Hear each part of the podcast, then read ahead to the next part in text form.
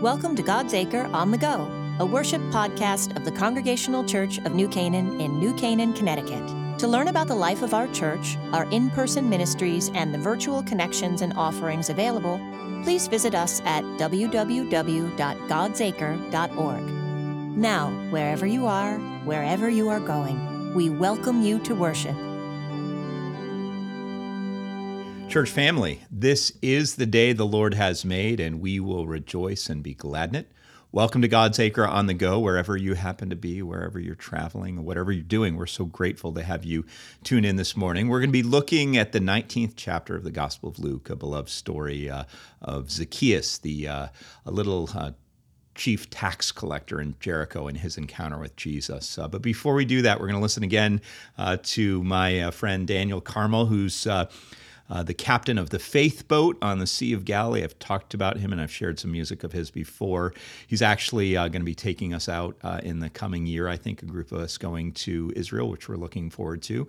And uh, he's going to sing now for us, How Great is Our God. And again, uh, he believes, and perhaps rightly so, that uh, everybody is going to need a little Hebrew in heaven. So he sings both in Hebrew and in English. So prepare your hearts and minds for the word and let us enjoy worship together. אדון הוד מלכותו, מוקף בתפארתו, והעולם ישמח, העולם ישמח, עוטה עצמו באור, וחושך לא יחדור, ולמשמע קולו, לעמוד מפני האור.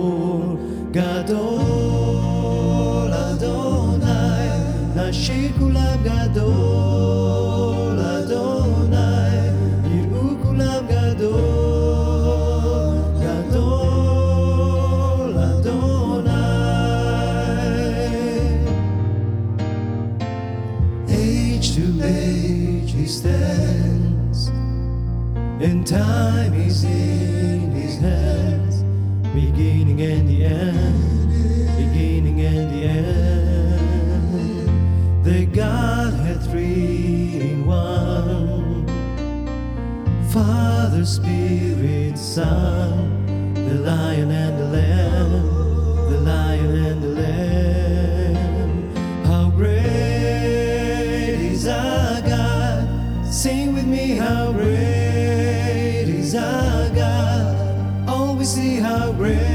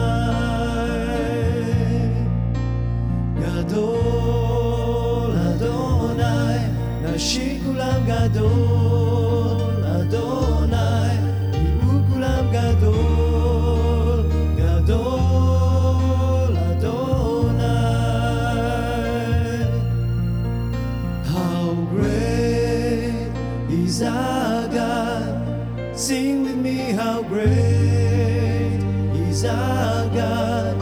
And all we see how great, how great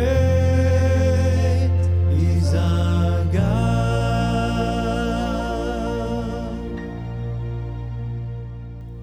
So, as I said, we're going to be looking at the story of uh, Zacchaeus and his encounter in Jericho with Jesus. Before we get to that, though, I want to look a little bit earlier in the Gospel of Luke, where John the Baptist, who you may remember was Jesus' cousin, was preaching on the uh, banks of the Jordan River and baptizing uh, sinners, people who are coming from all over the countryside, and uh, particularly some tax collectors. And in the third chapter, uh, after John has preached a, a fairly fiery and convicting message, the, it says, The crowds asked John, What then should we do?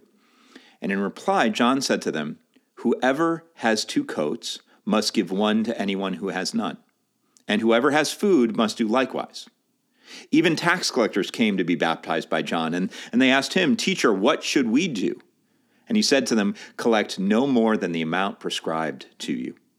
Soldiers asked him, And we, what should we do? And he said, Do not extort money from anyone by threats or false accusation, and be satisfied with your wages. Now, that's in the third chapter, and I'll provide a link a, a, little later on, but in the 19th chapter, we get the story where it says Jesus entered Jericho and was passing through it. A man there was named Zacchaeus. He was the chief tax collector and was rich. He was trying to see who Jesus was, but on account of the crowd, he could not because he was short in stature. So Zacchaeus ran ahead and climbed a sycamore tree to see Jesus because Jesus was going to pass by that way. Now, when Jesus came to the place, he looked up and said to him, Zacchaeus. So he knows his name. Zacchaeus, hurry and come down, for I must stay at your house. So Zacchaeus hurried down and was happy to welcome him. Now, all who saw it began to grumble and said, He is gone to be the guest of one who is a sinner. Zacchaeus stood there and said, Lord, look, half my possessions I will give to the poor, and if I have defrauded anyone anything, I will pay back four times as much. Then Jesus said to Zacchaeus, Today salvation has come to this house because he too is a son of Abraham. For the Son of Man came to seek out and save the lost. The word of God for the people of God. Let's pray together. Uh, Lord God, we thank you that you invite us in. Um, to meditate upon your word, to read together these ancient stories, and to think about how they might apply to us this day in our lives, given the circumstances and situations we find before us. So may your word dwell richly in us today and bear fruit, we pray in Jesus' name. Amen. So, I really do think this is a great little story uh, with so much to see and to take note of. It's it's the story of the repentance and, and also the restoration of the head tax collector in Jericho, the little man who climbed a tree to get a better look at Jesus and frankly got far more than he bargained for. Uh, as, as, I've said before, and as you know, Jewish tax collectors in the employment of the Roman Empire were the villain, villains of their communities. Their perceived treachery was equal to that uh, as, as robbers and murderers and being the chief tax collector in town and being known to have gotten rich off the hard work of his neighbors, Zacchaeus must have been absolutely notorious. The last person in the world anyone thought could change. Last person in the world anyone would have wanted to welcome back into the family. And yet, according to Jesus, that's exactly what happens at the end of the story. Jesus says, Today salvation has come to this house because Zacchaeus too is a son of Abraham. That's the good news of Jesus Christ. If you can handle it, the person you can't stand can be restored to community. Now, the question is, I think, how does that happen? How did it happen? How, did, how does change occur in, in any of us uh, and in those we think will never or can never change? What, what I want us to do in our time together today is just to kind of stroll through Jericho a bit, stroll through the story with that question on our minds. How, how can life transforming change happen within us and for others? Now, let me say that I suspect there are some of you listening who are not looking for change. You like your life as it is. You feel uh, good and fulfilled. Uh, you feel like you're the best possible version of yourself, surrounded by only perfect people. If that's the case, then uh, there's a problem because Jesus is a change maker and he encounters us through scripture all the time. So if, if you're in a place where change is not what you're interested in, you're just going to have to uh, suck it up and listen for a while, and then maybe you can discard this message uh, once once I'm through. Um, But there are a couple of features of the story that I want to point out because I think they're often overlooked. And that happens with familiar stories. We're so kind of uh, aware of them that sometimes we just kind of gloss over some of the important details and features. And, and the first thing that really struck me is the very first verse. It says, Jesus entered Jericho and was passing through it. He was passing through it. Jesus was on his way with his disciples, uh, we know, f- to Jerusalem for Passover. They had somewhere to be. They were making the trek from Galilee to Mount Zion. There's no indication that Jesus was planning to stop in Jericho. No. Jesus had an appointment with destiny, and he was, it says, just passing through. He was passing through uh, one of the last notable towns before arriving in the big city. I mean, apparently Jesus didn't think to stop and spend the night in Jericho until he saw Zacchaeus run and perch himself in a tree. You know, one of the things that is really consistent throughout Jesus' ministry, perhaps why Jesus' life and ministry had such a profound and important and positive impact on so many, was that Jesus was willing to be interrupted, right? Jesus was willing to have his plans changed. Jesus was willing to be delayed when he saw a need that he could address. Now, I don't need to tell you this, but you know, we tend to be highly planned and disciplined people, which means we can easily, and we often do, schedule the Holy Spirit right out of our lives. We're so focused on our pursuits, we, we adhere so tenaciously to our agendas, or, or our schedules are so packed that we don't make or take time to address needs when they are inconveniently placed before us. In fact, when that happens, we tend to get a little frustrated, maybe even a little bit annoyed. You know, the first thing I want us to notice as we stroll together through Jericho is that change happens when we allow our lives to be interrupted. In fact, and, and you've probably heard me say this before, I, I think interruption and inconvenience are about the only ways our Lord has a chance at getting our attention.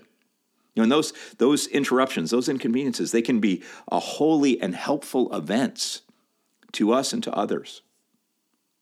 Now, next, I want you to notice a grown man, grown adult, ran down the street and climbed a tree to get a better look at Jesus. I mean, that's childlike behavior, right? In fact, in an adult, it can look kind of foolish. I mean, I can only imagine how the crowd who reviled Zacchaeus would have, would have probably laughed at him. They probably made fun of him, perched in, in, in a tree like a little bird. There's a whole bunch of um, art that that depicts this story, but there's one Greek, ancient Greek icon that I, I saw where Jesus is making his way with his disciples to Jerusalem, and up in a tree is this little miniature person, literally the size of a bird. You know, uh, uh, that's Zacchaeus. You know, a, a sycamore fig tree is referred to as the tree of joy, and I've got to imagine that the crowd thoroughly enjoyed deriding the rich little chief tax collector who was there hanging on to tree limbs to steady himself. But you know what? Here's the thing Zacchaeus did it. I mean, Zacchaeus did what needed to be done to see Jesus. Zacchaeus made a noticeable effort. Now, admittedly, it wasn't exactly religious devotion, but it was pronounced curiosity. And you know, sometimes that's just enough. Mere curiosity in Jesus can lead to a transformational relationship with Jesus. You know, Zacchaeus' efforts might have caused laughter from the crowd, but you know what? His efforts caught Jesus' attention. You know, and, it, and that moment wound up changing the entire direction of his life. You know, um, on this Sunday, we have 30 plus new members uh, joining our church, uh, which is just wonderful, amazing people. And I, I've told them, and, and I've learned this over time, that, that typically every group of new members falls into one of three groups. Uh, there's one group that a year from now will just not be at the church anymore. Maybe they re- relocated or, or something happens to the family, or they just, the church never connects for whatever reason. And then there's a second group who will care about the church. They'll be occasionally involved, they'll, they'll come here when they're available. But then there's a third group that will invest themselves and their family here deeply in ways that will transform their lives, but will also transform the life of the church. And, and on a new member Sunday, I never know who's going to fall into those three groups. But I can tell you that the folks who do connect are the ones who tend to just draw a little bit closer. You know, as we stroll through this story, I want you to take note when you're willing to make an effort to try to get a little closer, to get a little bit better view, to make your way in, even if your effort's more curiosity than firm commitment, you tend to get noticed. You get named, you get drawn into faith and a relationship with Jesus in life shaping ways. Which brings me to something else that I, would really never noticed before. Maybe you have or, or haven't yourself. But Jesus knew Zacchaeus' name, right? I mean, but how? We don't have a record of Jesus spending time in Jericho before this. I mean, how did Jesus know the chief tax collector's name? Now, it's possible that chief tax collectors were regionally known and reviled. Uh, maybe Jesus heard people making fun of Zacchaeus up in the tree, uh, Zackadoodle Doo, and things like that. But then I realized when Zacchaeus repented and made his offering, remember, half his possessions and paying back anyone he defrauded, he was actually doing exactly what John the Baptist had said to do when tax collectors were going out to be baptized by him in the Jordan. And John's baptismal site is only five miles away from the sycamore tree. And there's actually, I've been to both sites. There's actually a sycamore tree that in Jericho that is still claimed to be the tree that Zacchaeus was in. So they're only five miles apart. It's not an insignificant distance, but easily travelable if you want to get somewhere to see someone. And remember, Jesus was a disciple of his cousin John. So I, I, think it's possible. I don't know the reality of it, but I think it's possible that Jesus and Zacchaeus had encountered each other before. It's possible that Zacchaeus had been thinking about making a change or, or frankly, wanting to be baptized and made new for years before this moment. You know, sometimes we can long for change, but for whatever reason, we can't quite summon the resolve to plunge into that new life. We feel stuck, or we doubt our worthiness, or frankly, we question whether people would ever accept us as a different and better version of ourselves, separated from our past faults and failings. You know, as Zacchaeus wobbled and wavered on those branches, I wondered did Jesus see a guy he knew was just one invitation away from making a life changing decision? I wonder. Jesus knew Zacchaeus' name. You want someone to change? Don't call them names, call them by their name. Honor them by knowing them. And that's what Jesus did. Jesus said, Zacchaeus, Zacchaeus, hurry and come down, for I must stay at your house today for everybody in the crowd to see and hear Zacchaeus, hurry and come down, for I must stay at your house today. That's so like Jesus. It says that people grumbled. This wasn't just the Pharisees getting upset with uh, Jesus. Nobody apparently appreciated this decision by our Lord. And, and who knows how Zacchaeus initially felt? I mean, have you ever had someone invite themselves over to your house or stop by unannounced when you're not entirely prepared for it? Not particularly pleasant.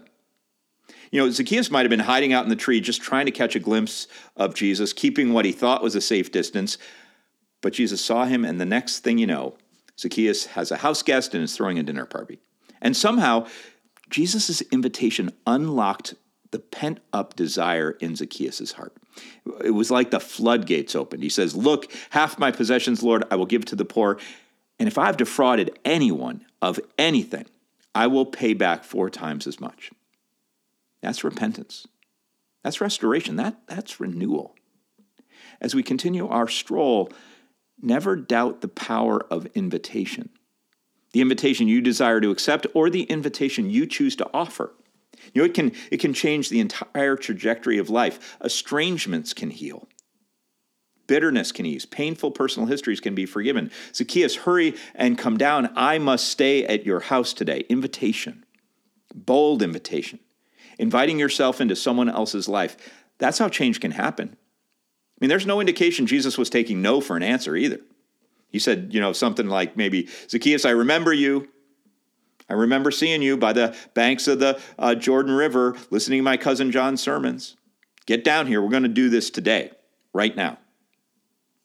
Which brings me to a realization that I have been slow to come to, but I'm really um, kind of grappling with and, and holding on to now.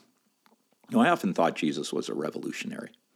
I, I thought Jesus was a reformer intent on, if not changing, somehow renewing his faith tradition. And, because of the responses Jesus often received from the Jewish religious leaders of his day, you can get this impression that Jesus was threatening the faith of his own people. But I, I don't think that's borne out by the Gospels, no. Jesus said many times and in a number of different ways what he says at the end of this story, where he says, The Son of Man came to seek out and save the lost. See, I, I don't think Jesus was trying to change the Jewish faith. He would say things like, I've come not to call the righteous. So he's saying, righteous people, you're good on your own. Do as you're doing. He said, I've come not to call the righteous, but sinners to repentance. See, I think what Jesus was doing was going after the Jews who'd been left out, who'd been looked over, who'd, who'd been lost for whatever reason. Jesus didn't come to take anything away from people who were trying to be good, faithful Jews. No. Jesus was just trying to gather in those who'd fallen along the way. Jesus wanted guys like Zacchaeus back in the family. And that was, I think that was Jesus' special ministerial focus, finding and returning the lost.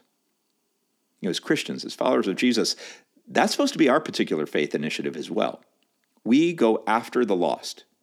Even if everyone else in town or everyone else in the family or all our friends at school or every colleague we know thinks our efforts are misplaced. Christians look for lost people. That means lost family members, lost friends, lost neighbors, lost church members. And instead of making fun of them or further belittling them or writing them off entirely, we invite ourselves into their lives and them into ours. And that's how change can happen. Now, one final note as we pass through Jericho on into the coming week. I don't know if you know this, but but Zacchaeus' name means pure. Pure. That was, is the meaning of Zacchaeus' name, pure. This little man was born and named pure. Now, it became ironic, of course, given the, the tax collector nature of his life, uh, but it was the hope for his life. And I bet his name probably haunted most of his days. To be born pure, and for his entire community to call him unclean, dirty, disgraceful. I mean, how do you live with that? Now, I suspect we all know that we were created to be pure and holy and good. But there's something about life and life experience that can tarnish us a bit or, or quite a lot in our own eyes and in the eyes of others. You know, maybe we get to a point where we feel as far removed from who we are supposed to be as a man perched in a tree, on the edge of a crowd, on the outside peering in, wondering if anyone will notice and, and half hoping that nobody will. But then Jesus passes by. He sees us and stops. He calls us by name. He invites himself into our lives and reminds us that we too are children of Abraham. We are brothers and sisters of Christ. We are beloved by Mother, Father, God. And that's how change happens. Whether you like it or not, whether you were looking for it or not today. That's how great stories are shaped. It's how lives and relationships are restored. It's this, this holy confluence of interruptions and effort and invitations offered and accepted. And it's what Jesus offers us. And it's what Jesus asks us to offer others. Let's pray. Lord, we thank you that you are the seeker of the lost. We thank you because there are times when we are lost, and it's good to know that you're looking for us, maybe even before we realize we're in the wrong direction. But also, Lord, it is a charge for those of us who feel found, who have a sense of our identity, as imperfect as it may be, as followers of yours. It's a charge that we too are supposed to seek and save the lost, to reach out, to go in search of, to invite in. Lord God, on this week that uh, lays before us, we pray that you would uh, place on our heart the work you want us to do. That maybe you call to mind the people you want us to track down and invite back in. And Lord, if we happen to feel lost, uh, perched in a tree on the edge of the crowd, call us down. Call us back into relationship with you so that our lives may be saved and transformed, now and always. In your name we pray. Amen. Well, friends, uh, I pray and hope that you will have a great week ahead. Now, may the Lord bless you and keep you. May the Lord's face shine upon you and be gracious to you. May the Lord look upon you with kindness and peace now and forevermore. Amen. Thank you for joining us for Worship on the Go. To support this podcast and the ministries of our church, please consider making a contribution by clicking the Give button in the top right on our website, www.godsacre.org, or within today's email. God bless you and have a wonderful week.